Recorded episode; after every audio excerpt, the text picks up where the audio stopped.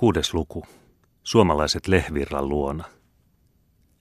Ennen kuin jatkamme kertomustamme, on meidän vielä hetkeksi palaaminen Frankfurttiin. Onnettoman käännytysyrityksensä jälkeen vartioitiin neiti Regina ankarasti ja lähetettiin hänet kevään tullen ensi avovedellä Suomeen, jossa hänet kerran vielä tavannemmekin.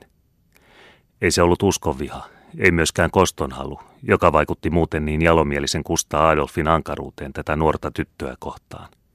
Luottamuksen väärinkäyttäminen koskee kipeästi jaloon sydämeen, eikä neiti Regina tehnyt mitään tuota luultua rikollisuuttaan poistaakseen. Intohimoisuudellaan hän päinvastoin vahvisti kuninkaan luuloa syyllisyydestään, ja yhä vielä taisteli viha hänen rinnassaan siitä paikasta, mikä siinä olisi ollut rakkaudelle tuleva. Mua selittämätön tapaus lisäsi kuninkaan suuttumusta.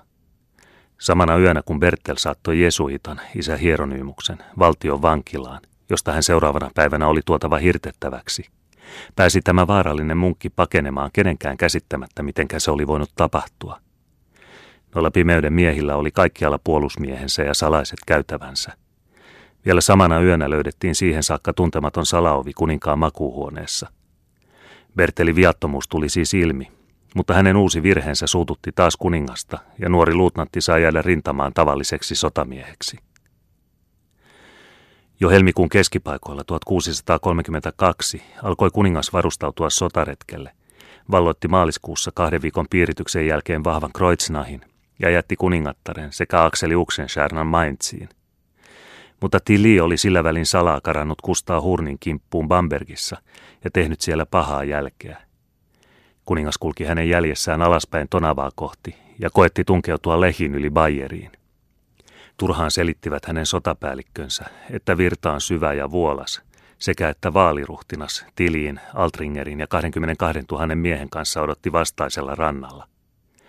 Kuningas vastasi Aleksanteri suuren sanoilla Granikon luona.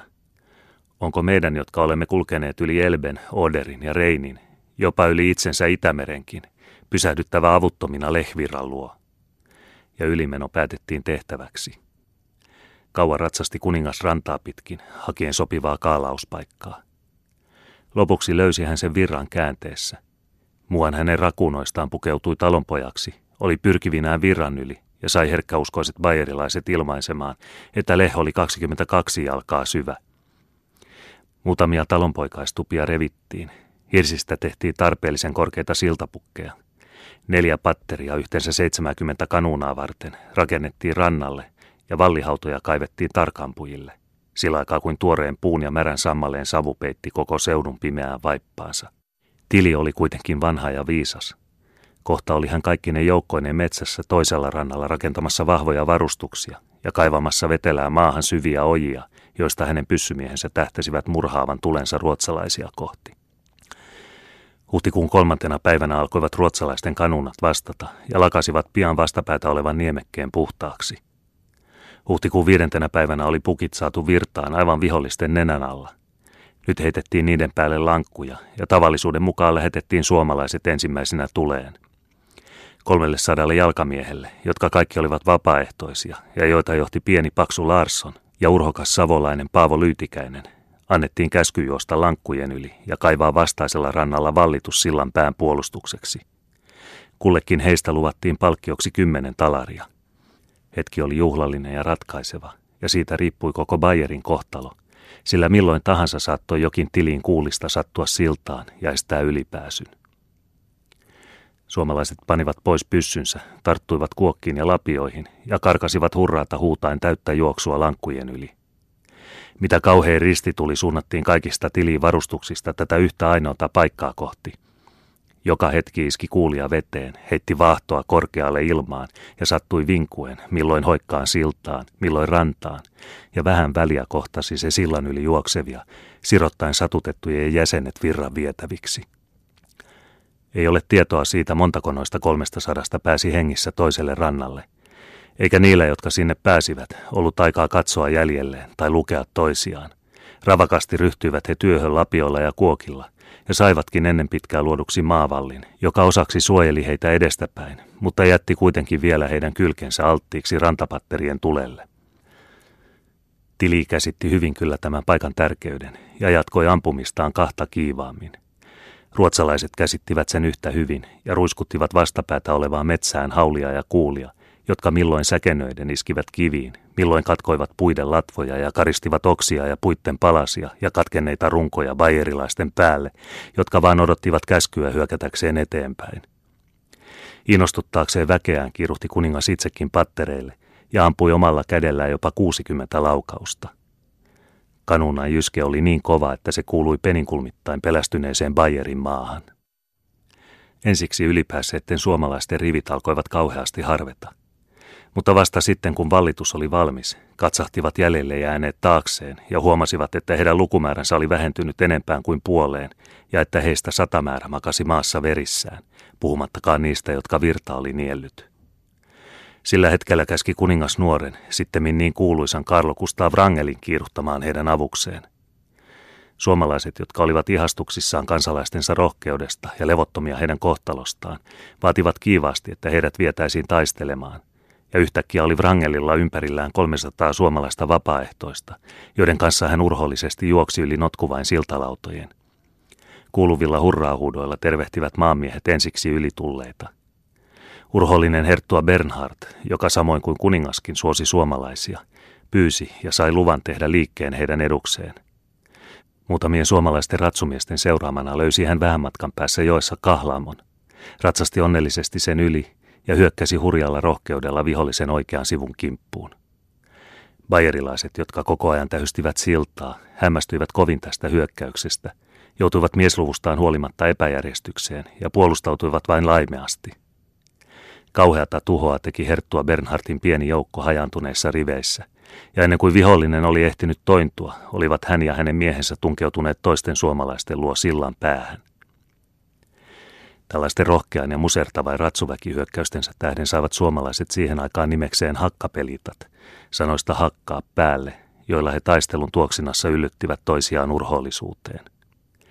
Tämä menestyksen elähyttäminen alkoi nyt joukko toisensa perästä, sekä ruotsalaista että saksalaista jalkaväkeä, juosta sillan yli – Tili, joka viimeiseen saakka oli tahtonut säilyttää väkeään ruotsalaisten murhaavalta kuulasateelta, lähetti nyt Altringerin lukuisan jalkamiehistön kanssa valloittamaan sillan päähän tehtyä varustusta ja ajamaan takaisin ylitulleet.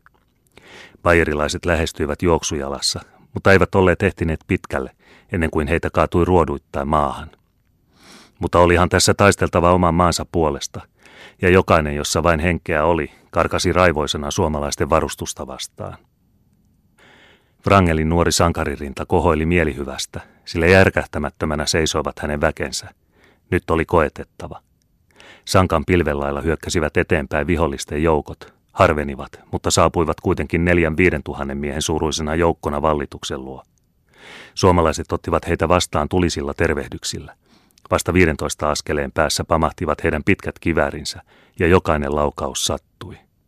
Bayerilaiset säpsähtivät ja pysähtyivät – Useimmat heistä olivat nuorta, vastavärvättyä väkeä, ja he alkoivat horjua. Suomalaiset ehtivät larata uudelleen. Vielä yksi yhteinen laukaus, ja koko hyökkäävien joukko hajaantui hurjasti paeten rantoja pitkin. Altringer kiiruhti hätään, kokosi heidät jälleen ja vei väkensä toisen kerran taisteluun. Samassa menävinkasi kanunan kuulla niin likitse hänen korvaansa, että hän kaatui tiedotonna maahan. Toisen kerran peräytyivät bayerilaiset. Se näki tili valleeltaan ja lähetti lempipoikansa, vanhat valloonit, alas rantaan. Mutta eivät valloonitkaan voineet pitää puoliaan tuossa kirotussa kuulatuiskussa. Silloin tarttui tili sotalippuun ja riensi itse urhojensa etunenässä suomalaisia vastaan. Mutta ei ollut hän ehtinyt pitkälle, kun vaipui maahan, falkonetti kuulan satuttamana, joka oli musertanut hänen polvensa. Tunnotona kannettiin vanha sotapäällikkö Tappotanterelta, ja kuoli kaksi viikkoa sen jälkeen, huhtikuun 20. päivänä Ingolstadtissa.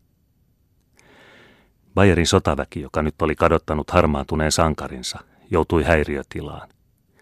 Vaaliruhtinas, joka itsekin oli saapuvilla, vetäytyi yön tultua neuvotona takaisin, jättäen 2000 kuollutta tappotanterelle ja tien Bayerin sydämeen avoimeksi ruotsalaisille. Seuraavana päivänä kulki koko Ruotsin sotajoukko Lehvirran poikki – Kuningas jakeli anteliaalla kädellä palkinnoita urhoilleen. Niiden joukossa oli mua ratsumies, joka oli seurannut herttua Bernhardtia ja jota tämä mitä lämpimimmin suositteli.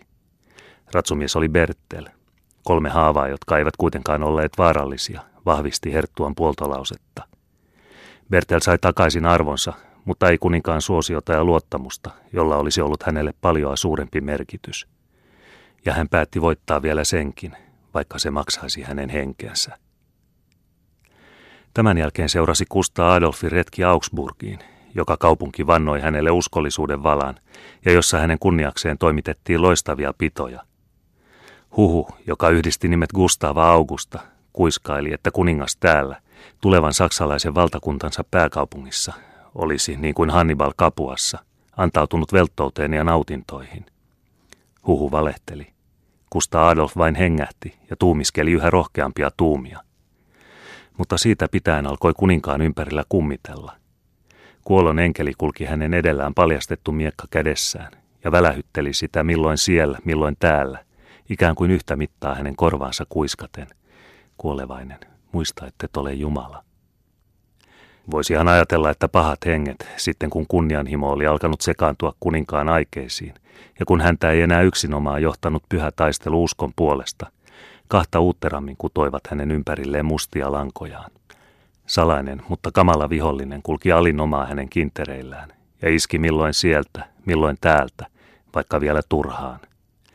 Kun tehtiin rohkea, mutta onnistumaton hyökkäys Ingolstattia vastaan, oli, niin kertoo Fryksel, valleilla kanuna, viikuna nimeltään, ja kuuluisa siitä, että se ampui kauas ja tarkkaan. Tykkijunkkari näki kaukana kedolla töyhtöhattuisen miehen ratsastavan komean hevosen selässä, ympärillään suuri seuroe. Kas tuolla, sanoi hän, ratsastaa ylhäinen herra, mutta kyllä minä hänet seisautan. Jolloin hän tähtäsi ja laukaisi viikunan. Kuula paiskasi maahan hevosen ja miehen. Toiset juoksivat hädissään luo, mutta kuningas, sillä se oli hän, kohosi maasta, tomuisena ja vereen tahrattuna, mutta kuitenkin vahingoittumattomana, ja huudahti kuoliaksi ammutun hevosensa vieressä. Ei ole vielä hedelmä kypsynyt. Ingolstatin porvarit kaivoivat sitten maasta kuolleen hevosen ja täyttivät ja säilyttivät sen nahkan ikuiseksi muistoksi tästä tapahtumasta. Vähän aikaa sen jälkeen ratsasti kuninkaan sivulla nuori maakreivi Baden-Durlach, joka äsken juuri oli ollut loistavimpia keikareita Augsburgin piroissa ja tanssiaisissa. Kanunan kuulla lensi vinkuen pari kyynärää kuninkaasta, ja kun hän katsahti taakseen, vaipui kreivi päätönnä satulastaan –